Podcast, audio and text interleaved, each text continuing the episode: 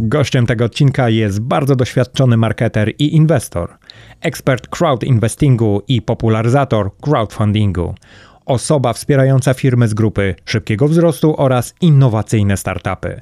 Zapraszam do wysłuchania mojej rozmowy z Tomaszem Kowcuniem, dyrektorem do spraw rozwoju biznesu w firmie Crowdway. W podcaście m.in. usłyszycie o tym, czym jest i może być crowdfunding, co trzeba wiedzieć o tej formie zdobywania finansowania, dlaczego crowdfunding nie działa jak giełda papierów wartościowych, kim jest inwestor i co ma wspólnego z tłumem, dlaczego unikać i co to znaczy ryzyko dla inwestora, jak dobrze zacząć swoją drogę do finansowania własnego pomysłu? Oraz wiele, wiele więcej. Słuchacie subiektywnego podcastu Marketing z ludzką twarzą o marketingu, marce i jej konsumentach. Podcastu skierowanego do ciekawych świata pasjonatów marketingu, którzy nieustannie poszerzają swoją wiedzę i poszukują inspiracji. Oraz do marketerów i osób, którzy dzielą mój punkt widzenia o tym, że warto jest rozmawiać i wymieniać się osobistym doświadczeniem z innymi. Podcast ten ma Wam ukazać ciekawą, często ukrytą stronę marketingu, który wciąż się rozwija, który jest otwarty na swobodny przepływ informacji, wiedzy i doświadczenia. Zapraszam do wspólnego spędzenia czasu i wysłuchania odcinka zatytułowanego Rzeczywistość crowdfundingu, inwestycje i ryzyko. Ja nazywam się Andrzej Wierzchoń, a moim gościem jest ekspert crowdfundingu Tomasz Kowcun. Posłuchajcie naszej rozmowy. Bardzo dziękuję za przyjęcie zaproszenia do wzięcia udziału w podcaście Marketing z ludzką twarzą. Andrzej, to ja dziękuję za zaproszenie. No nie mogę się doczekać, jestem bardzo ciekaw naszej dzisiejszej rozmowy. Podzielmy się po prostu z naszymi słuchaczami tym, co umiemy najlepiej, czyli tam, gdzie jesteśmy ekspertami. Od czego jesteś ekspertem? Andrzej, zajmuję się crowdfundingiem udziałowym, taką względnie nową dziedziną pozyskiwania finansów, czyli powiedziałbym czegoś na przecięciu rynku kapitałowego i marketingu, komunikacji z inwestorami, komunikacji oferty, ale też budowania relacji inwestorskich. Tu jest dużo słów kluczowych, więc myślę, że będziemy mieć mnóstwo tematów do poruszenia. Obaj jesteśmy marketerami. Ja do dziś pamiętam naszą pierwszą rozmowę. Przy żelazku opowiadaliśmy sobie o kawie. Przy żelazku o kawie brzmi super.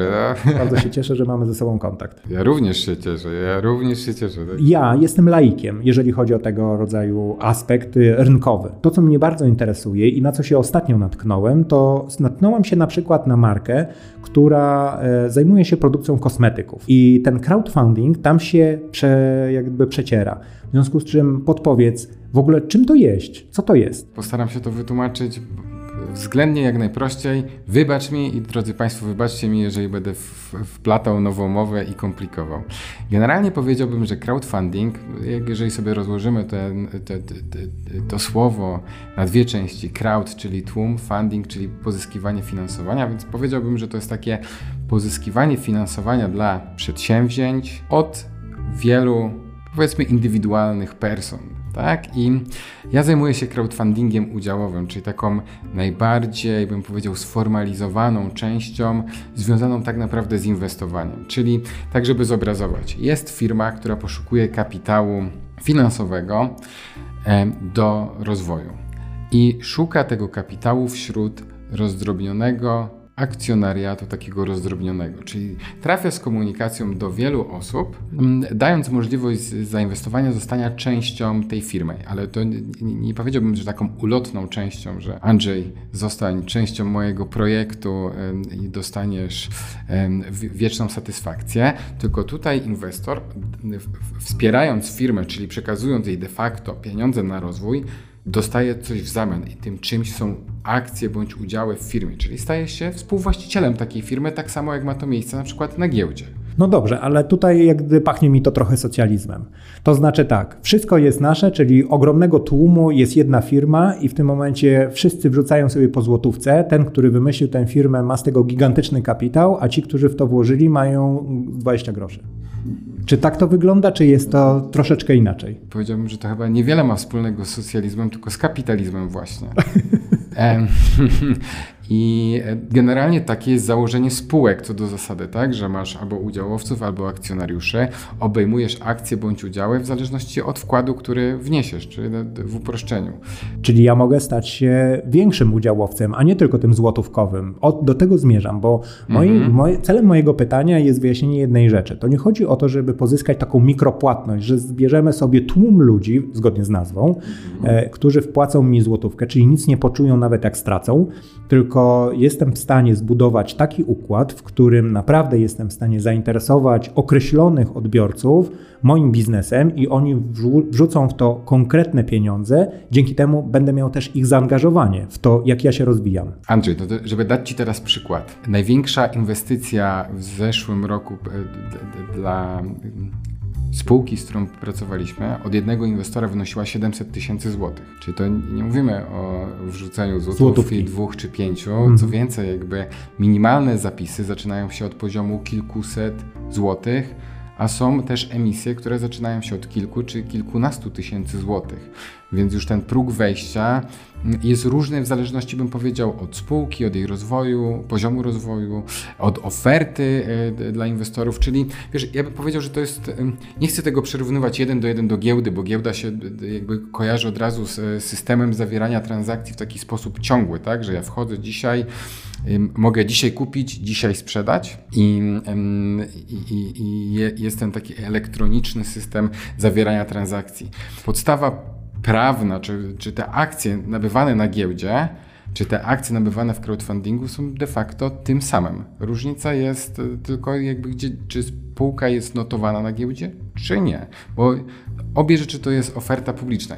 Czuję, że zaczynam bardzo wchodzić e, w. Nie, absolutnie. Dla mnie jest jasny obraz e, dwóch równoległych światów. Giełdowego, gdzie zupełnie jakby inaczej procedura, w, w, gdzie wygląda zupełnie inaczej procedura, dzięki której jak gdyby ta giełda jest w stanie te akcje opublikować, a inaczej pozyskuje troszeczkę w równoległej rzeczywistości crowdfunding, gdzie jakby zupełnie inaczej scelowany. Prawdopodobnie, e, i powiedz, może się mylę, chodzi o kontrolę wszelkiego rodzaju urzędów, kwestii kwot. Na czym to polega? Dlaczego te rynki się rozdzieliły? Dlaczego jakby crowdfunding nie jest de facto giełdą? Bo takie są uwarunkowania prawne. Znaczy, trzeba mieć świadomość tego, że giełda co do zasady jest, e, można powiedzieć, zarezerwowana dla średnich i dużych podmiotów. W sensie trzeba spełnić szereg formalności, trzeba mieć odpowiednią kapitalizację spółki, etc. Więc powiedziałbym, że jakby to te, te, spółki notowane na giełdzie co do zasady są większe. A zresztą nawet na polskiej giełdzie mamy giełdę papierów wartościowych i główny parkiet i New Connect dla mniejszych spółek, gdzie też jakby te wymagania są trochę mniejsze na New Connectie niż na głównym parkiecie. I crowdfunding jakby, znaczy też jest metodą inwestowania, tylko ma też jakieś swoje specyficzne przepisy i ma pewien limit pozyskania finansowania, który wynosi obecnie milion euro do miliona euro, czyli znowu jakby odnoszę się do tego, że nie mówimy tutaj o paczce orzeszków, tylko mówimy o no, obecnie, ró, obecnie równowartości mniej więcej 4,5 miliona złotych. A są też nowe przepisy, które wkrótce zaczną obowiązywać. I to są przepisy e, mm, rozporządzenie, które będzie, czy obowiązuje już w Unii Europejskiej i docelowo będzie pozwalało pozyskać spółkom do 5 milionów euro. Ale poczekaj, czy w takim układzie, z tego co ja dobrze zrozumiałem, to de facto w ogóle startup jest w stanie pozyskać w ten sposób źródło finansowania, czyli startuje niemalże od zera ze swoim biznesem i poprzez crowdfunding, nie tak jak poprzez giełdę, jestem w stanie zdobyć e, dla mnie odpowiednie środki, żeby ten temat rozszerzyć. Ewentualnie już istniejący biznes, który chce po prostu rozszerzyć swoją działalność o, o coś, co zostało. Dokładnie tak, dokładnie tak. Jakby I spółki, jakby teoretycznie trzeba zachować jakąś formę spółki, spółki zo lub spółki akcyjnej, tak? No bo chodzi o to, żeby móc objąć te udziały bądź akcje, co do zasady, i stać się tym współwłaścicielem, wspólnikiem tego obrazowo mówiąc danej spółki. I to, co daje crowdfunding też, oprócz tego aspektu inwestycyjnego stricte, to bym powiedział, że bardzo często te inwestycje wiążą się z takim pozafinansowym aspektem społeczności, tak? Bo duża część inwestorów jest takim, są ambasadorami marki, i, i, pomagają jej się rozwijać. I to ja, ja widziałem mnóstwo bardzo ciekawych przykładów. Zaczynając od takich kwestii marketingowych. Zainwestowałem i będę szerzył wieści o spółce, w którą zainwestował. Na przykład wprowadziła powiedzmy, nie wiem, nowe piwo. I ja będę opowiadał moim znajomym na imprezie, no bo jestem współwłaścicielem tej firmy, więc mamy tutaj pewien aspekt marketingowy. Czyli budujesz w ten sposób swego rodzaju e, grupę ambasadorów, którzy z jednej strony są zaangażowani poprzez jakby swój wkład i tutaj absolutnie odrzućmy jakby temat tej złotówki, bo to był tylko przykład na mhm. początku naszej dyskusji, ale już konkretny wkład, ale dodatkowo poświęcają też swoją osobę, swoje personality w kontekście szerzenia informacji na temat tej marki, w której tak naprawdę są zaangażowani. Tak, Mo mogą i y, część inwestorów tak robi, dokładnie. To... Czyli nie zawsze jest to i, tylko i wyłącznie kwestia cichego inwestowania w jakieś nowe technologie i tak dalej, tylko są to, przed chwilą wymieniłeś piwo na przykład. No na przykład. Tak. Jakie są trendy, jeżeli chodzi o e, crowdfunding? Czy są jakieś ograniczenia? Można wyczuć jakieś takie linie, po których ludzie jednak mimo wszystko poruszają się jak do tramwaju? E, czyli te tory, przez które docierają na przykład do e, powiedzmy sobie fintechowych tematów albo albo na przykład spożywczych FMCG-owych. Czyli gdzie tutaj tak naprawdę są te kierunki rozwoju, gdzie prowadzi właśnie crowdfunding? Powiedziałbym tak, że od strony formalnej nie ma tutaj ograniczeń, tak? Ale bo, praktycznej. no właśnie zaraz do tego dojdę, bo jakby i, i wspieraliśmy spółki, które zajmują się alkoholem, konopiami, spółki gamingowe, spółki odzieżowe, e-commerce'owe. Pierwszy film e, pełnometrażowy sfinansowany w ramach crowdfundingu udziałowego no to też był E, działaniem platformy, którą reprezentuję, czyli Crowdway. Nie? Do, niesamowite. Niesamowite rzeczy. I zmierzam do tego, że jakby nic nie stoi na przeszkodzie, żeby spółki z różnych branż mogły pozyskać w ten sposób finansowanie. Ale praktyka, Twoje pytanie jest absolutnie zasadne, praktyka pokazuje, że łatwiej pozyskiwać kapitał spółkom działającym, bym powiedział, w, w takim sektorze B2C, tak? Dlatego, że to jest to są biznesy, które tworzą komunikację do konsumentów. W związku z tym bardzo często ich świadomość jest szersza. Konsumenci, którzy stają się inwestorami, społeczność, tak mówimy o demokratyzacji, może wejść powiedzmy do sklepu i zobaczyć tą markę mm, na półce sklepowej, no nie? Więc po, pod tym kątem rzeczywiście jakby e, powiedziałbym, że uprzywilejowane są spółki właśnie e, sektorów B2C. I dlatego były, e, mówiło się też o, o crowdfundingu, czyli jakby dużo osób kojarzyło crowdfunding ze wsparciem biznesów, inwestowaniem w biznesy rzemieślnicze, piwa rzemieślnicze głównie, tak? To, to było był taki czas, gdzie dużo ludzi mówiło, że crowdfunding to są tylko piwa. Faktem jest, że te emisje i gro pozyskanych środków mm, było właśnie dla marek powiedzmy piwnych czy przedsiębiorstw piwnych, ale wciąż to było 20-30% rynku, czyli dużo, ale nawet nie była to większość. Nie? Mm, zeszły rok był, skorzystały bardzo, bym powiedział, spółki z branży konopnej, e, bo pozyskały to jest chyba trend w ogóle w tej chwili, dlatego że to się i tak już pojawiło i w kosmetykach, i w artykułach spożywczych. Eksplorowany jest w ogóle temat. Ludzie po prostu zaczęli się interesować walorami związanymi właśnie bezpośrednio z tym produktem. Nie chcę za głęboko w ten temat wchodzić, broń Boże, bo jakby bardziej mnie interesuje crowdfunding, w związku z czym znaczy, tutaj chciałbym się skupić. Pytanie jest o tyle zasadne, że to był, że to jest dosyć ważny element, czy ważna kategoria dla crowdfundingu w roku 2021. Jakby nawet, żeby powiedzieć o takich rzeczach, o których się fajnie mówi, czyli rekordy. No nie? Jakby w, grudniu 2020 roku była pierwsza emisja spółki, która się nazywa Kombinat Konopny. Bardzo ciekawy z naszej perspektywy, bardzo ciekawa emisja, którą wspieraliśmy, zakończona rekordem. Po 4 miliony złotych pozyskane w 38 minut. Nie, w sensie nikt nie spodziewał się, że aż tak szybko zakończy się ta emisja. No, mówiąc wprost, nie wytrzymały serwery. Wiesz, jakby ciekawa sprawa, ale no Dla mnie to jest niezwykłe, wiesz, że e, w dzisiejszych czasach ludzie w pewnych sytuacjach potrafią się odnaleźć tak błyskawicznie. Zawsze myślałem, że obudowani tym światem związanym z, z stałą pracą, e, z tą perspektywą bezpieczeństwa związaną z tym, że masz sklep pod nosem, w zasadzie nie musisz nigdzie wyjeżdżać, żeby być w pełni zaopatrzonym. Co więcej, przywiozą ci jedzenie do domu. Ty mimo wszystko, jako osoba, poszukujesz proaktywnie nowych miejsc, w które możesz zainwestować swój czas, bo mówimy o promowaniu tego rodzaju inwestycji, i jeszcze dodatkowo pieniędzy, czyli Twoich zasobów, które zgromadziłeś, a w ryzykownych czasach, bo mówimy w tej chwili o czasach COVID-u, a Ty mówisz o tym, że tutaj jakby ludzie zaczęli bardzo mocno promować kwestie i w ogóle wchodzić w kwestie crowdfundingowe, bo z moich informacji wynika, że crowdfunding jakby w tym momencie no wybił Powiem tak, od roku 2018, kiedy zwiększył się ten maksymalny limit, w jakiej kwocie można pozyskiwać finansowanie, podskoczył ze 100 tysięcy euro do miliona euro, no to e, zaczął się tak naprawdę taki dynamiczny rozwój crowdfundingu udziałowego.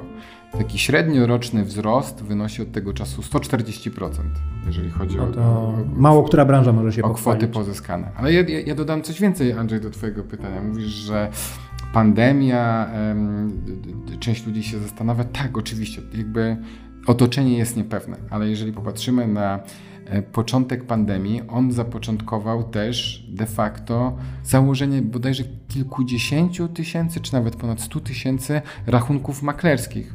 Polacy zaczęli inwestować. Wiesz co, rozmawiałem z koleżanką, która zajmuje się sztuką, handlem sztuką, mhm. e, rynkiem sztuki. O, mówimy tutaj o aukcjach, mówimy o, o swego rodzaju jak gdyby rynku wymiany i to jest ten obszar, który ona również podkreślała. To widzę, że zbiera się w pewnego rodzaju e, taką jedną historię, gdzie naprawdę wyszliśmy poza ramy naszego bezpiecznego świata i zaczęliśmy poszukiwać i ryzykować, ale nie w sposób nieprzewidziany, tylko poszukiwać właśnie tematów, w których jesteśmy w stanie coś dla siebie wyciągnąć później, w coś, co wierzymy. I chyba ta wiara odgrywa kluczową rolę, czyli wierzę w to, że inwestycja w sztukę długoterminowa, którą poczyniłem dzisiaj, zaprocentuje za N czasu. Crowdfunding, że stanę się właścicielem marki, która być może osiągnie sukces rynkowy.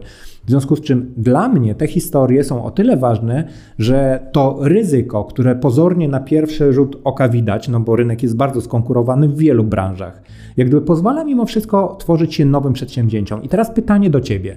Powiedz, jak z Twojej perspektywy eksperta, jeżeli chodzi o ten obszar, wygląda kwestia zaufania w crowdfunding? Czy zdarzały się tematy, które no, w niewyjaśniony sposób na przykład te pieniądze ginęły i nie szukam sensacji tutaj. Jest ranking, nie ma rankingu. W jaki sposób zweryfikować to, w co inwestuję? Tylko wiara? Poruszasz taki, powiedziałbym, bardzo rozległy temat. W sensie ja muszę powiedzieć jedną rzecz, że inwestowanie zawsze jest związane z ryzykiem.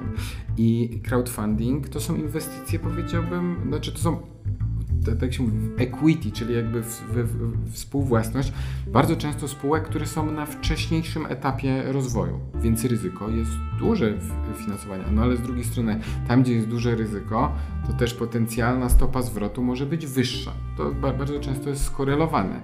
I ja tylko tutaj powiem jeszcze jedną rzecz, że taki przeciętna osoba inwestor, jeżeli chciałby zainwestować w spółki na wczesnym etapie rozwoju, to jest to bardzo problematyczne bez crowdfundingu, no bo w dniu dzisiejszym jak mógłbyś zainwestować? Powiedzmy przez fundusz VC, tak? E, który ma jakieś ograniczenia jakiegoś minimalnego progu wejścia. Czasami to będzie pół miliona złotych, czasami milion, czasami kilkaset tysięcy. Czyli daleko tam od demokratyzacji inwestowania. Crowdfunding daje coś takiego. Tak jak powiedziałem, że bardzo często zaczynają się te inwestycje od kilkuset złotych, czyli możesz zainwestować spółkę na wcześniejszym etapie już od kilkuset złotych i uczyć się tego inwestowania, obserwowania w ogóle, jak postępują zarządy, jak oceniać e, te inwestycje i zaraz też do tego dojdziemy, no bo Tutaj nie ma jednej prostej odpowiedzi, jak inwestować, bo jak człowiek zacznie się edukować i zacznie w to wchodzić, to bym powiedział tak, wa ważne jest, żeby mieć swoją strategię inwestowania, czyli w ogóle pomysł na to, jak ja chcę inwestować, w jakim horyzoncie czasowym, jakie są moje cele, jaka jest moja awersja na ryzyko, tak? I ja jako inwestor, na chwilę teraz odłożę crowdfunding, ja mam swoją strategię inwestowania, czyli mam jakiś budżet, który chcę przeznaczyć na inwestycje i tutaj jeżeli w ogóle wejdziemy w tą strategię inwestowania, to najpierw w ogóle warto sobie zrobić, o czym mówiliście w wielu miejscach, poduszkę taką finansową bezpieczeństwa, czyli innymi słowy, mam jakieś pieniądze,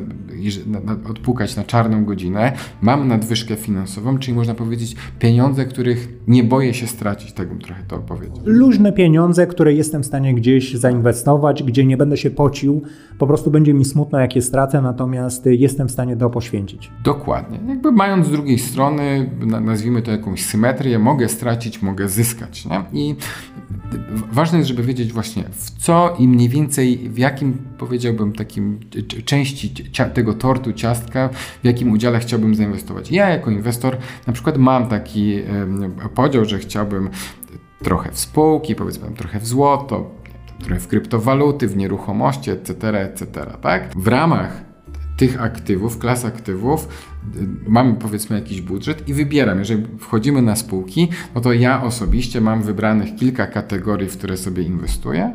Bo w nie wierzysz? Na przykład, tak. I później jeszcze trzeba wybrać tą spółkę, która Twoim zdaniem, znaczy ja będę mówił o sobie, moim zdaniem, która ma największe szanse dać mi mm, zwrot z inwestycji. Tak, więc, czyli wybieram sobie klasę aktywów, kategorię, branżę, spółkę i koniec końców um, inwestuję w to, co uważam, że będzie, że da najlepszy zwrot inwestycji. A pytając wprost, jeżeli podejmuje się rozważaniom e, związanym z tym wejść, nie wejść, przed czym byś mnie przestrzegał? Przed pochopnymi decyzjami.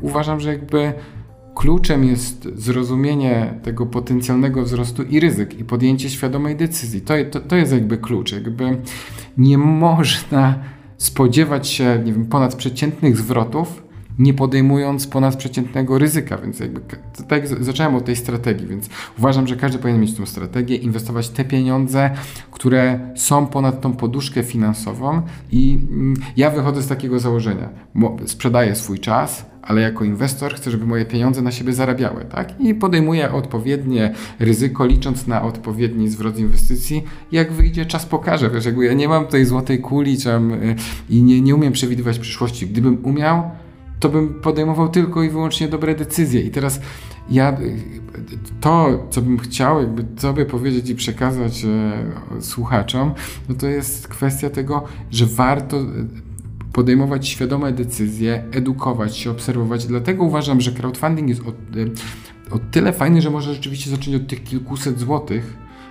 inwestycje mm, i uczyć się na przykładzie, wiesz, bo to jest trochę tak, jak, y, jak inwestuje się na giełdzie, są czasami takie testowe konta i tak długo jak nie, nie inwestujesz prawdziwymi środkami, to bardzo fajnie się mm, podejmuje decyzję, tu kupię, tu sprzedam, super.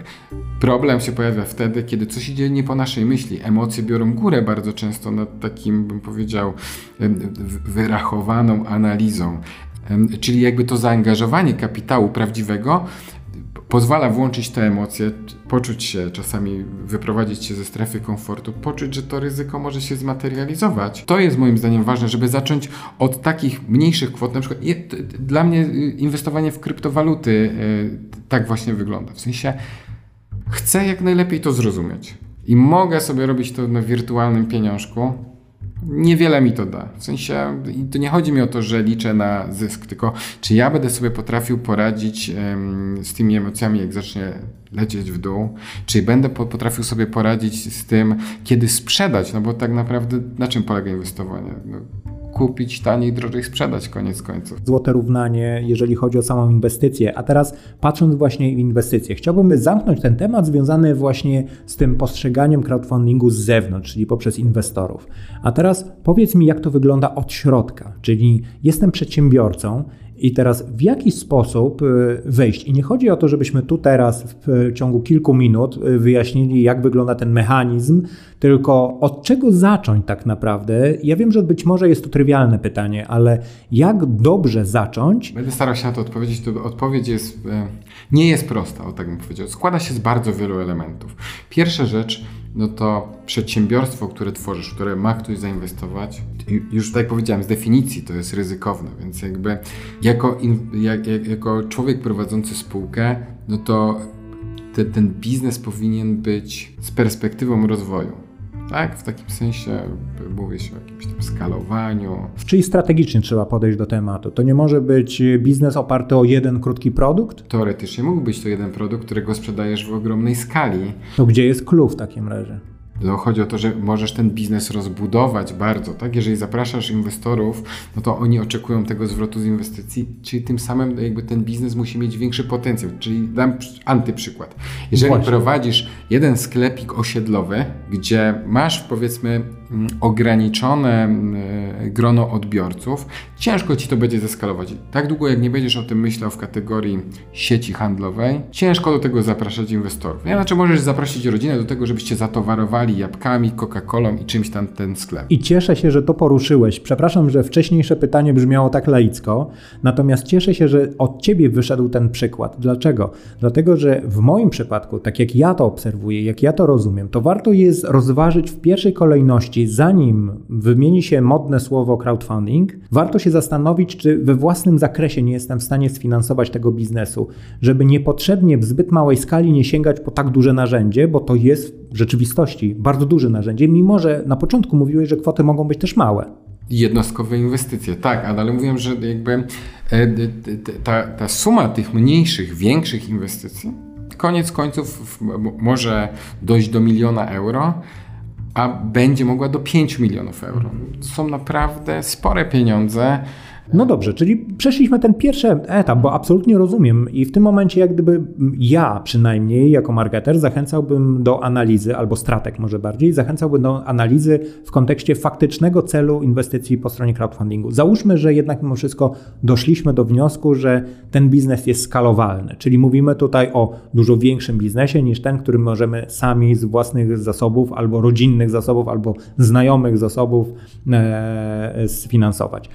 Co dalej? Co dalej? Powiedziałbym, e, społeczność jest bardzo ważna, czyli to nie bez kozery to się nazywa finansowanie społecznościowe, no bo łatwiej trafić do ludzi, którzy znają Twój produkt, znają Twoją kategorię, znają Ciebie. To trochę tak jakby mówiłeś o rodzinie, to szerzasz ten krąg i to jest nazywane społecznością no to na pewno to jest e, bardzo pomocne. Idąc dalej, dobra oferta dla inwestorów. Co to znaczy dobra oferta? To znaczy no, taka, bym powiedział, adekwatna do poziomu rozwoju e, biznesu. Tak? No, rozmawialiśmy o tym, że są różnego rodzaju spółki i takie, które startują powiedzmy, ale są też biznesy w ramach crowdfundingu, które mają przychód kilkudziesięciu milionów złotych rocznie.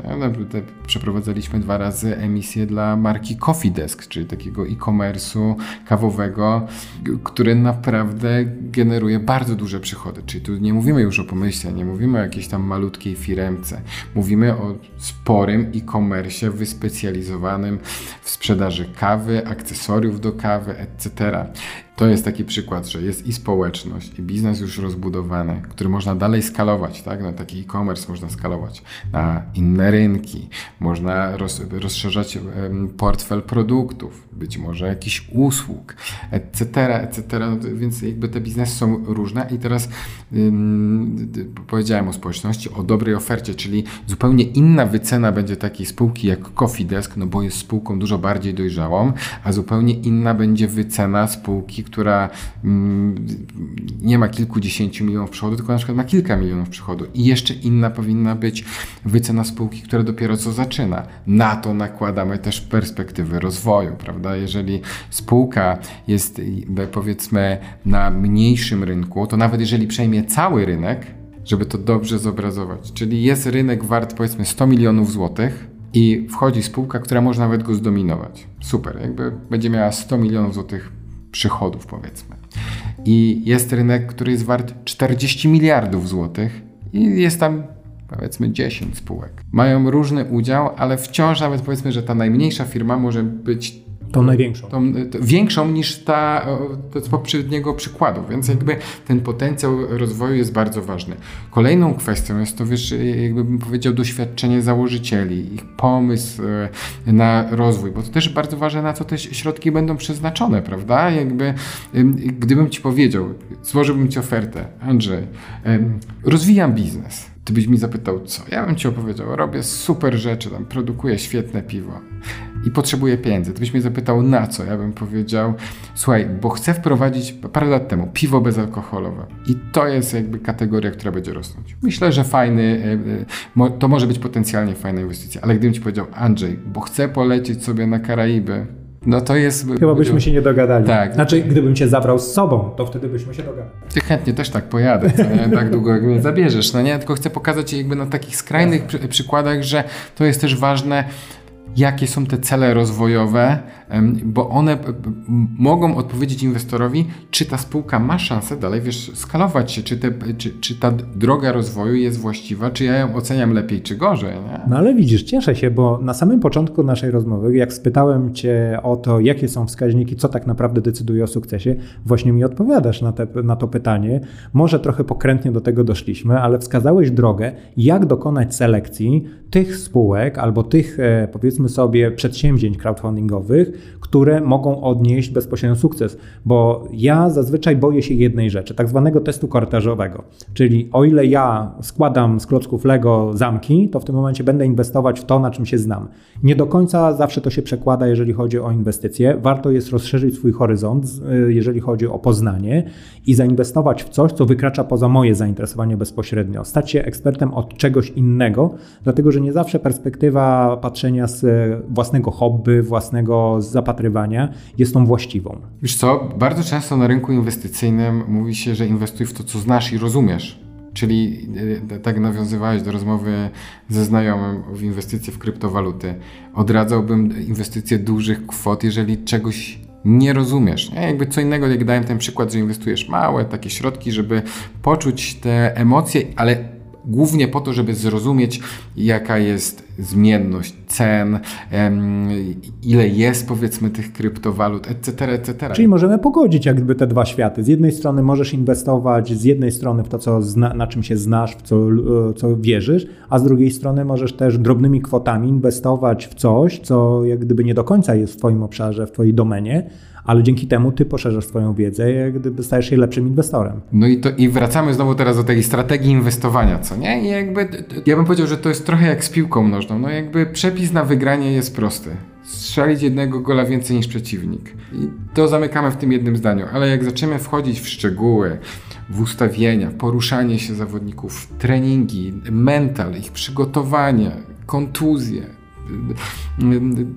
kwestia dnia, etc., etc. I nagle się okazuje, że tam jest mnóstwo drobnych szczegółów i co więcej, nawet można to sobie rozpisać, wiesz, napisać... No są algorytmy, są sztuczne inteligencje, które zajmują się wciąganiem tych wszystkich danych i wypluwaniem potencjalnych wyników. I, i co więcej, na co chciałem zwrócić uwagę, że ma, mamy świetne narzędzia, świetną wiedzę. Setki tysięcy piłkarzy na świecie ćwiczą, żeby być najlepszymi, ale wciąż ligę wygrywa jedna drużyna, Mistrzostwa Świata wygrywa jedna drużyna. W sensie chodzi o to, że nawet jak znasz ten przepis i masz nawet, um, wkładasz mnóstwo pracy, to ktoś może być przed tobą. I w biznesie jest dosyć podobnie. No jakby przepis na rentowną firmę jest zasadniczo dosyć prosty. Mieć większe przychody niż koszty. I jeszcze drugie, jak dołożymy na to kwestię cashflowową, jakby umieć wyegzekwować, albo niektórzy powiedzą, że szybciej otrzymywać pieniądze niż płacić. I jakby tam wchodzimy w całe mnóstwo aspektów biznesu, więc jakby to jest bardzo ciekawe, ale powiedziałbym, można to wytłumaczyć prostym językiem, ale to też jest trudne zarazem. W sensie, gdyby, to, było, żeby, gdyby, gdyby to było proste, byśmy żyli w świecie pełnym milionerów, em, topowych przedsiębiorców, etc., etc. To jest, widzę, fraktal, który można w nieskończoność przybliżać, przybliżać, coraz więcej detali się pojawia i to jest na swój sposób powtarzalne. Poruszyłeś bardzo ważny temat, tak troszeczkę odchodząc od tematu właśnie komplikowania. To teraz uprośćmy to. E, powiedziałeś o wycenie. Kto się zajmuje wyceną w crowdfundingu? Parametry emisji należą do spółki de facto. Czyli to ja ustalam, e, wrzucając na rynek swój pomysł, swoją spółkę, e, ustalam na jakich zasadach, na jakich warunkach, ile potrzebuję. Ostatecznie tak. I do tego wchodzi teraz znowu, żeby to skomplikować, kilka aspektów. Są osoby, które zajmują się zawodowo wycenianiem czy to biegli rewidenci, czy analitycy. I bardzo często, albo powiedziałbym, że to jest dobra, dobry standard przygotować taką wycenę przez podmiot zewnętrzny, przez specjalistów, którzy zajmują się wycenami. I znowu, jak tu wejdziemy, jest przynajmniej kilka metod wyceny. Hmm które są, powiedziałbym, często dostosowane do, do, do, do, do stadium rozwoju, do tego, czy są spółki publiczne z danej branży, gdzie można sobie porównać z, czy z podobnymi spółkami na świecie, z, ze, albo w związku z pewnymi prognozami, ile spółka wygeneruje przepływów pieniężnych w przyszłość. Ale już nie wchodźmy w to w, sensie, czyli może być taki dokument e, i powinien być dokument wyceny przez osobę taką niezależną stworzony. Ale idąc dalej, w związku z tym, że na przykład takie emisje crowdfundingowe wiążą się z faktem, że akcje tych spółek są mniej płynne niż na giełdzie, czyli znowu teraz te, takie, te, wracamy do tego, co mówiłem na początku, że jest giełda, jest taki elektroniczny system, ja kupuję, ty sprzedajesz, generalnie na, na przykładzie polskiej giełdy od 9 do 17 możesz e, robić transakcje tak długo, jak ja chcę sprzedać i ty kupić i nasze ceny się przetną, w sensie są zgodne, to możemy to sprzedać. W crowdfundingu można, akcje nabyte w crowdfundingu można sprzedać, tylko jest to ograniczone. Ja musiałbym Ci powiedzieć, Andrzej, mam akcje takiej spółki, czy chcesz je e, kupić? I możesz ode mnie je kupić, prawda? Ale nie jest to tak, nie ma możliwości jakby wrzucenia tego na giełdę ogólnodostępną. Tak, tak, tak, tak. tak. Jakby je, jest to spowodowane, no nie, nie wchodźmy za głęboko. Regulacjami, regulacjami e, etc. Jakby spółki, które pozyskają pieniądze w ramach crowdfundingu mogą wejść na giełdę, coraz częściej to się dzieje, czy spółki zapowiadają wejście na giełdę, właśnie ku temu, żeby inwestorzy mogli mieć większą płynność. W sensie to nie jest jedyny powód, ale jakby z punktu widzenia inwestora dosyć ważna rzecz. I teraz jeszcze jak wracamy do tego tematu wyceny, inwestorzy podejmują pewnego rodzaju ryzyko i są pewne rzeczy, które, tak jak powiedziałem, ta niż, niższa płynność akcji i spółka mając wycenę powiedzmy na 20 milionów złotych y, przygotowaną przez takiego biegłego, może dać pewnego rodzaju dyskonto, na przykład wynoszące 10% za to, że akcje spółki są niepłynne na przykład, nie? No i wtedy z 20 milionów może się, znaczy zrobi się wycena 18 milionów. Czyli mamy drugą kwestię, e, zamknijmy, że są specjaliści od wycen, którzy mogą przygotować i często przygotowują takie wyceny. Kolejna rzecz jest taka, że Specjaliści z platform crowdfundingowych też mogą doradzać kierunkowo pewne rzeczy. To, o czym Ci powiedziałem, to, to, to, to może być rekomendacja, może być też coś na zasadzie benchmarku. Słuchajcie, są bardzo podobne spółki na rynku, w sensie ta oferta wydaje się mało atrakcyjna z punktu widzenia inwestorów. Jakby rozważcie, e, droga spółko, to, że jeżeli chcecie zakończyć tą emisję efektywnie, pozyskując kapitał, rozważcie to, żeby inwestorzy mogli kupić to względnie taniej. To nie chodzi za bezcen, tylko trzeba mieć jako przedstawiciel spółki z tyłu głowy to, że ten inwestor podejmuje spore ryzyko, więc on też powinien mieć pewno dyskonto, tak jak mówiłem wcześniej, nie? że większe ryzyko, więcej możesz ugrać w przyszłości. To jest dosyć ważne, więc to jest jakby takich kilka aspektów, ale koniec końców to spółka podejmuje decyzję. I, i, to, nie, i to nie dzieje się tak tylko w ramach e, crowdfundingu, no bo to, to jest trochę bym powiedział, wróćmy do definicji ceny ile jesteś w stanie zapłacić za produkt. Dokładnie tak. I wiesz, i, i, takich przykładów ze świata mm, kapitałowego jest całe mnóstwo. Pamiętam parę lat temu, dwa czy trzy lata temu, lektor, z którym sobie e, ćwiczyłem e, język obcy, mówi: Gdybym miał pieniądze, to zainwestowałbym w Tesla. On tak do mnie powiedział. Ja sobie tam troszeczkę poczytałem, mówię: Słuchaj, moim zdaniem Fajna bardzo spółka, ale wycena jest kosmiczna. To już nie będzie droższe. No i bardzo się pomyliłem, w sensie kapitalizacja spółki poszła kilkukrotnie do góry. W sensie, wiesz, rzuciłbym stówkę, wyciągnąłbym pewnie koło tysiaczka, jeżeli bym kupił w tamtym czasie i sprzedał na górce. I pomimo tego, że nie tylko ja tak mówiłem, że to już jest drogo, to wycena poszła do góry, bo te, to, jest prawo rynkowe, tak? Popyt, podaż przecina się, czyli w sensie ile ludzie byli, ile inwestorzy byli w stanie zapłacić, tyle zapłacili. Na ile wyceniali de facto, gdzie była ich wiara. Nie? No właśnie, bo o właśnie, dokładnie do tego zmierzałem. Innymi słowy, to jest e, najważniejsze chyba słowo w całej tej e, sprawie, mianowicie wiara. Ja głęboko wierzę inwestując pieniądze, że jestem w stanie z tego wyciągnąć albo nie stracić. Bo to jest jak gdyby kluczem. Jakby w obecnej sytuacji bankowej kwestia wyciągnięcia tych samych pieniędzy, które były na początku, plus inflacja są już, już są gigantycznym plusem, w związku z czym nie tracimy. Ale tutaj dla mnie bardzo ważną rzeczą, jeżeli chodzi o inwestowanie, to jest to, że jest nas wielu. Mówisz tutaj o community e, inwestorów. W związku z czym powiedz mi, jest jakieś środowisko, jest jakieś narzędzie, może jakiś mechanizm, który kontroluje, że faktycznie te spółki realnie muszą się spinać, a nie po prostu zwyczajnie wydawać e, zdobyte pieniądze? To świetne pytanie.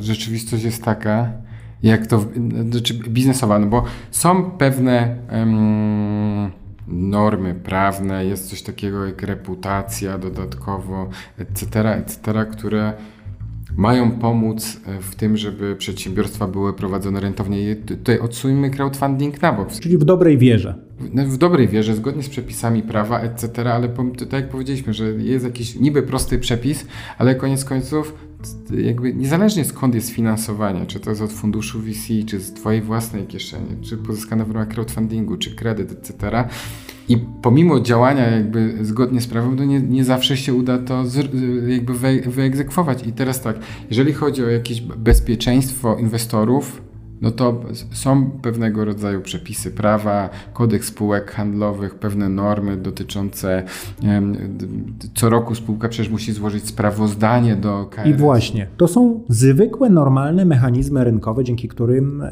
dzięki którym możesz dowiedzieć się, w jaki sposób spółka funkcjonuje, czy wydatkowanie pieniędzy zdobytych jest prawidłowe i w jaki sposób tak naprawdę zarząd postępuje ze zdobytymi środkami. To jest jedna rzecz, a druga rzecz to są tak zwane relacje inwestorskie. I to jest jakby komunikacja na poziomie inwestorzy i spółka.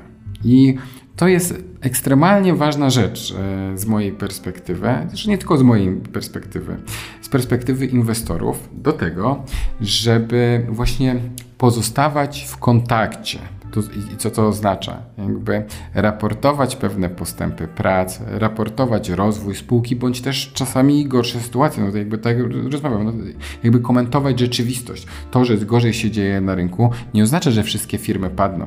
Znaczy może oznaczać, że na przykład wszystkie firmy tracą w jakiś sposób e, część przychodów. Może tak być. No i teraz jakby to pokazuje. Em, sprawność zarządu, jak potrafi sobie poradzić w kryzysie i też jak komunikować się z inwestorami. I, i, i to ma przełożenie, powiedziałbym, na kilka rzeczy. Jeżeli prowadzisz dobrze relacje inwestorskie, to jeżeli będziesz kontynuował rozwój, będziesz potrzebował dalej pozyskać pieniądze, to łatwiej będzie ci pozyskać. Dlaczego? Dlatego, że pokazałeś inwestorom, zainwestowali w ciebie powiedzmy milion złotych Pokazałeś im, że potrafiłeś dobrze spożytkować te pieniądze, więc automatycznie w tym ryzykownym świecie inwestycji stajesz się osobą godną zaufania. I co, co więcej, jakby łatwiej ci pozyskać za drugim razem te pieniądze. Dobre relacje inwestorskie wpływają też często na wyższą wycenę. W sensie twoja wiarygodność jest większa. Mówiliśmy o dyskoncie, możesz dać mniejsze dyskonto, bo ludzie to kupią, bo będą w stanie zapłacić więcej. Nie? I co więcej, dobre relacje inwestorskie w ramach crowdfundingu działowego pozwalają wykorzystać tą energię inwestorów. W sensie, jeżeli spółka fajnie się komunikuje z inwestorami, traktuje ich po partnersku, to łatwiej jest poprosić o to, żeby poświęcili tą swoją energię na jedną, drugą czy trzecią akcję. Na przykład wchodzi nowy produkt, przetestujcie go. Czy, czy możemy prosić Was o feedback? Super sprawa, wchodzi nowy produkt. Czy jak spróbujecie, czy możecie podzielić się ty, tym faktem, e, tą opinią ze swoimi znajomymi? Słuchajcie, wchodzimy e, na nowy rynek. Może znacie kogoś, E, na danym rynku. W sensie to, to, to, nie chodzi o to, że każdy inwestor będzie znał, ale są takie przykłady, gdzie inwestorzy pomagali wchodzić na inne rynki. Dlaczego? Dlatego, że mają też swoją motywację. No bo jeżeli ja zainwestowałem w firmę i ona się będzie rozwijała, ja mogę w tym pomóc, to ja jako inwestor też robię sobie dobrze, nie? Jakby, bo pozwalam budować wartość tej firmy. Idealnie zatoczyliśmy ogromne koło, dlatego że pamiętam początek naszej rozmowy, kiedy zapraszałem Cię do podcastu, to Ty mnie spytałeś, no tak, ale marketing, e, o czym chcesz rozmawiać? I właśnie rozmawiamy dokładnie o klu tego podcastu. Marketing z ludzką twarzą. Przez całą naszą rozmowę przewija się komunikacja, która jest częścią marketingu, przewija się produkt, który jest częścią marketingu, community, budowanie e, komunikacji związanej z samymi relacjami inwestorskimi, które, które też są marketingiem. To wszystko tak naprawdę jest marketing. I teraz do Ciebie wprost pytanie. Jak marketing jest doceniany przez firmy crowdfundingowe w kontekście rozbicia tego, bo są zadania PR-owe, zadania związane z komunikacją marki dla klienta wewnętrznego, czyli dla inwestorów, z, dla klienta zewnętrznego, czyli konsumentów. Jest strasznie dużo zadań. Ta marketing pochłania strasznie dużo czasu, jeżeli chodzi o crowdfunding. Ja bym w ogóle powiedział, że marketing, czy ja bym powiedział szerzej komunikacja jest zasadniczą częścią każdego przedsięwzięcia. Po prostu. Kropka. Sprzedaż jest komunikacją, marketing jest komunikacją, budowanie wizerunku firmy jest komunikacją, relacje inwestorskie są komunikacją. I odpowiadając też wprost, marketing jest bardzo ważny w ramach crowdfundingu udziałowym. Dlaczego? Dlatego, że mówimy o jak na podstawie tych inwestycji, które wspieramy, przeważnie pozyskują one grono kilkuset inwestorów. I możemy teraz nawiązać do narzędzi marketingowych, do lejka sprzedażowego, tak? Gdzieś u góry jest ten lejek. Trzeba dotrzeć z komunikacją do... Um, Tysięcy, żeby wyłonić 100, 100 najważniejszych. Dokładnie. No i, i, Andrzej, nawet jestem w stanie powiedzieć na większym konkrecie. Takie emisje, które my wspieramy, mają ekwiwalent reklamowy z działań takich reklamowych, PR-owych na poziomie od pół miliona złotych do przeszło dwóch milionów złotych. Czyli można powiedzieć, że oprócz tego, że firma pozyskuje finansowanie, to też dostaje ogromny zastrzyk rozpoznawalności na rynku. I w ogóle to jest bardzo ciekawe, bo to da się zmierzyć. Nie? To, to, to jest, mówiąc też wprost dla tych, którzy nie są zaznajomieni z ekwiwalentem reklamowym, to, to się przekłada w naszym przypadku na mniej więcej między 100 a 900 wzmianek dotyczących e, danej spółki to ma też jakby takie bardzo praktyczne zastosowanie, nie zawsze to powiedziałbym idealnie mierzalne, ale bardzo często firmy nam e, e, mówią o tym, że o, w ramach e, trwania tej komunikacji związanej z crowdfundingiem udziałowym, z emisją, zwiększyła się sprzedaż naszego produktu. Bomba. Pojawiają się też takie informacje, słuchajcie, zgłosiły się, zgłosili się do nas nowi kontrahenci, do których wcześniej nie mogliśmy się dobić. Czyli to jest tak naprawdę tylne wejście, e, często otwarte i niewidoczne dla wielu ludzi, którzy myślą o crowdfundingu na takiej zasadzie, żeby pozyskać źródło finansowania do biznesu, ale to jest jak gdyby tylne wejście, które prowadzi do sukcesu poprzez crowdfunding, który gwarantuje ci propagację jak gdyby tego rodzaju mhm. rozwiązania. Tak, no i bo wiesz, bo to jest tak, że y, inwestycja pieniężna jest łatwo mierzalna. No mamy jakiś nominał, tam złotówkę, euro, 100, 1000, potrafimy to porównać, że 1000 to jest 10 razy 100 zł i tak dalej, i tak dalej.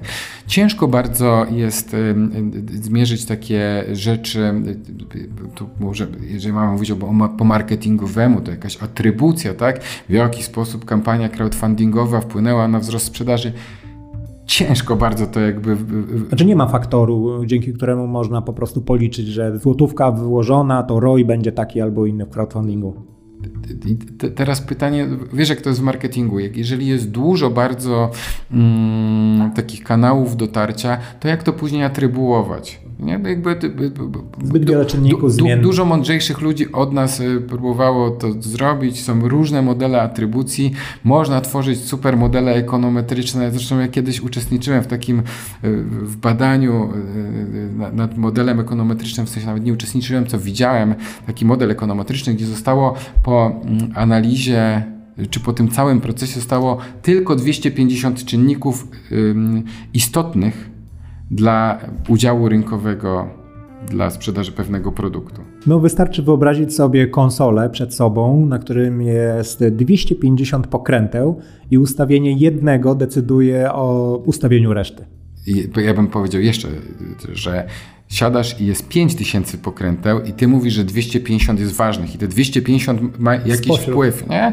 No bo często się mówi, a tam obniżysz cenę, to będziesz więcej sprzedawał produktu. Może tak. Mo, może tak być. Dokładnie. Pytanie, co zrobi twoja konkurencja? Bo jeżeli oni jeszcze na przykład bardziej obniżą, jeżeli już tak wchodzimy, nagle się okazuje, że twoja obniżka ceny wcale nie musi wpływać na wzrost sprzedaży, wzrost udziałów rynkowych, etc., etc. W sensie zmierzam do tego, że to jest bardzo skomplikowane, możemy próbować to upraszczać i, i to jest zasad, zasadne do takiego ludzkiego mózgu, co nie? No bo no modelujemy po prostu zwyczajnie, sprowadzamy tak. do jakichś modeli, które gdzieś tam się sprawdziły albo naszym zdaniem mogą, mogą funkcjonować i absolutnie się z tym zgodzę.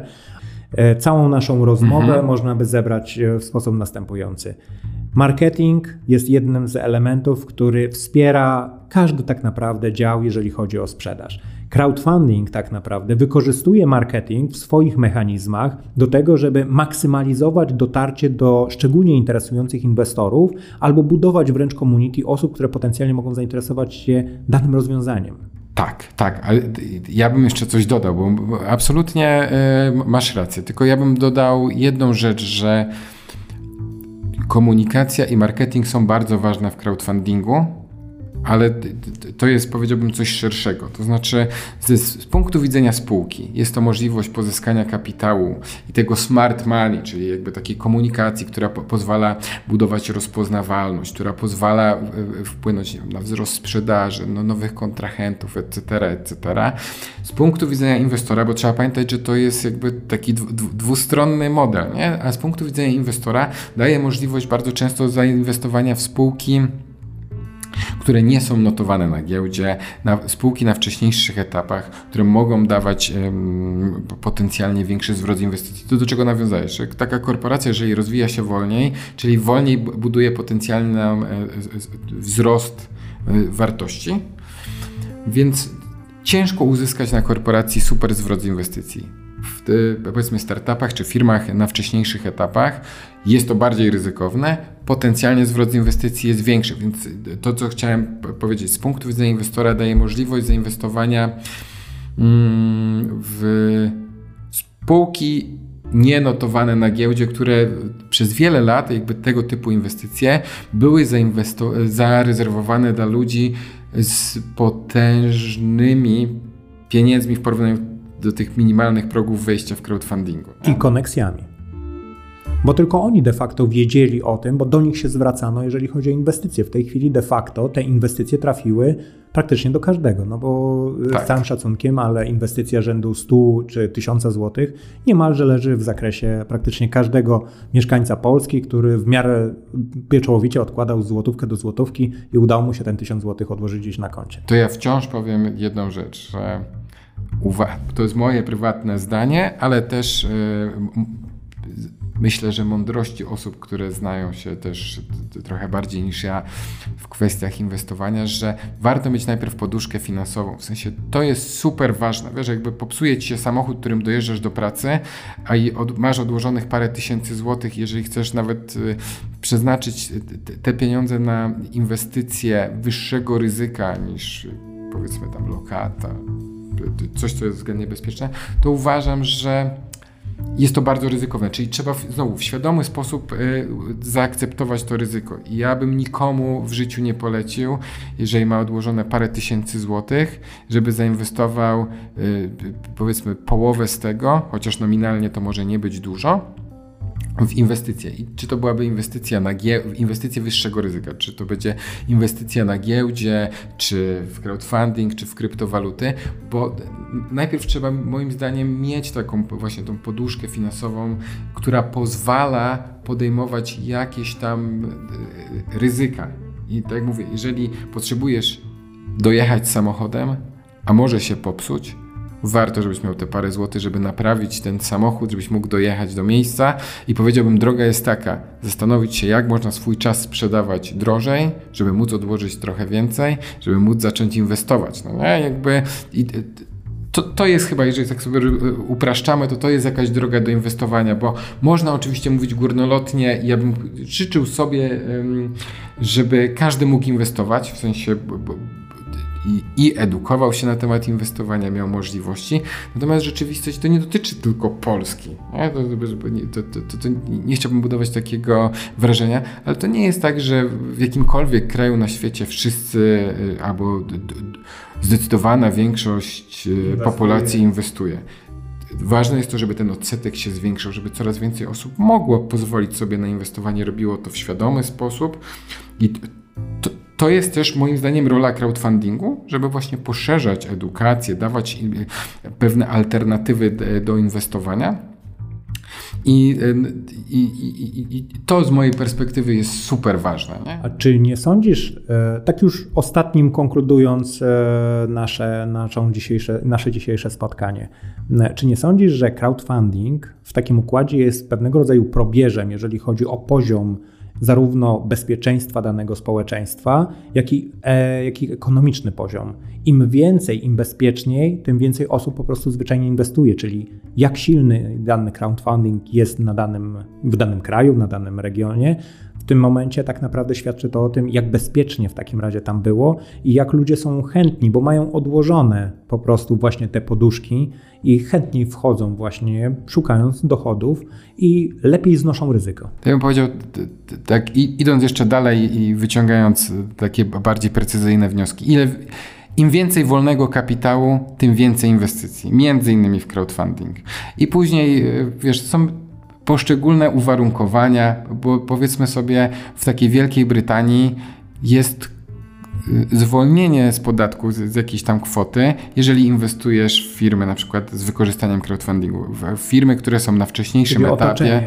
Więc to jest bardzo pomocne, nie? jeżeli, ma, jeżeli y, sprzyjające otoczenie tak, po prostu. bo ty jako inwestor bierzesz pewne ryzyko na siebie i de, de facto, wiesz, jeżeli się zastanowisz nad tym dalej, bo możemy to uprościć, że to jest tylko inwestycja w firmę i rozpatrywać to tylko z, z, z perspektywy interesariuszy, jakim jest inwestor i powiedzmy tam spółka. Ale dalej te spółki tworzą gospodarkę.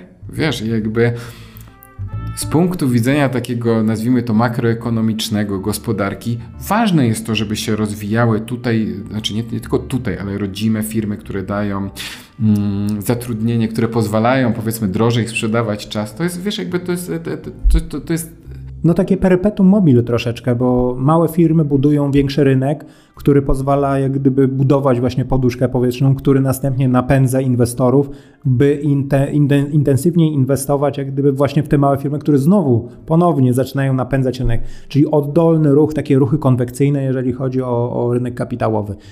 I tym bym postawił kropkę e, na dzisiejszym naszym spotkaniu i zadam Ci na sam koniec standardowe moje pytanie, które zadaję każdemu, e, kto bierze udział w moim podcaście. Jak wiesz, ja jestem fanem science fiction. E, wyobraź sobie sytuację następującą. Budujemy satelitę. Ta satelita będzie wystrzelona przez galaktykę, będzie pędzić w kierunku nieznanym. Być może spotka na swojej drodze jakąś cywilizację. Co musielibyśmy napisać na tej satelicie, żeby zachęcić tę cywilizację, żeby nas odwiedziła tu na Ziemi? Hmm, powiedziałbym, poznajmy się. Wydaje mi się, że te proste słowa mogą ich zachęcić. Napiszmy to w takim razie na naszej satelicie. Bardzo Ci dziękuję za dzisiejsze spotkanie i bardzo dogłębne poznanie crowdfundingu. Myślałem, że nie będzie aż tak e, e, filozoficzne i nie będzie aż tak głębokie. Wow, ja bym powiedział, że dopiero liznęliśmy i to jest wierzchołek góry lodowej i mam nadzieję, że było w miarę zrozumiałe, bo ja tego się najbardziej e, boję, bałem w takim sensie, żeby nie intelektualizować. Tak, nie przekomplikować, ale, ale myślę, że każdy, kto trochę siedział w zarządzaniu, w prowadzeniu biznesu, w inwestowaniu, rozumie, że koniec końców nie ma prostych przepisów, bo gdyby były, to tak jak powiedziałem, byłby świat pełen topowych przedsiębiorców, bogatych ludzi. Cieszę się, że nie napisaliśmy książki Jak wygrywać w lotto, w związku z czym e, nie napisaliśmy również książki, jak perfekcyjnie inwestować crowdfunding. E, mam nadzieję, że udało nam się zainspirować e, wiele osób do tego, by wzięło się za to i rozszerzyło swoje horyzonty i być może zainwestuje pieniądze. Dokładnie tak, a być może część spółek, żeby rozważyła, czy to nie jest dobra droga do pozyskiwania kapitału. Rozpatrujmy, pamiętajmy, że ten rynek to składa się z dwóch y, stron, inwestorów i tych spółek, które poszukują finansowania. I bardzo ważne jest, żeby jedna i druga część tego rynku się rozwijała, żeby mógł cały crowdfunding się rozwijać, a co więcej, cała gospodarka mogła się rozwijać tak w najprostszym e, ujęciu. Jeszcze raz Ci bardzo dziękuję za poświęcony czas. Dziękuję bardzo. Wysłuchaliście przed chwilą 13 odcinka drugiego sezonu podcastu Marketing z ludzką twarzą. Odcinka zatytułowanego Rzeczywistość crowdfundingu, inwestycje i ryzyko. Za mikrofonem jak zwykle Andrzej Wierzchoń, a gościem odcinka był marketer ekspert crowdfundingu Tomasz Kowcun. Dla mnie marketing to dialog, dlatego zachęcam jak zwykle do bezpośredniego kontaktu ze mną. Jeśli macie jakiekolwiek pytania, uwagi, komentarze, możecie mnie znaleźć na LinkedInie. Wystarczy, że u góry strony wpiszecie moje imię i nazwisko.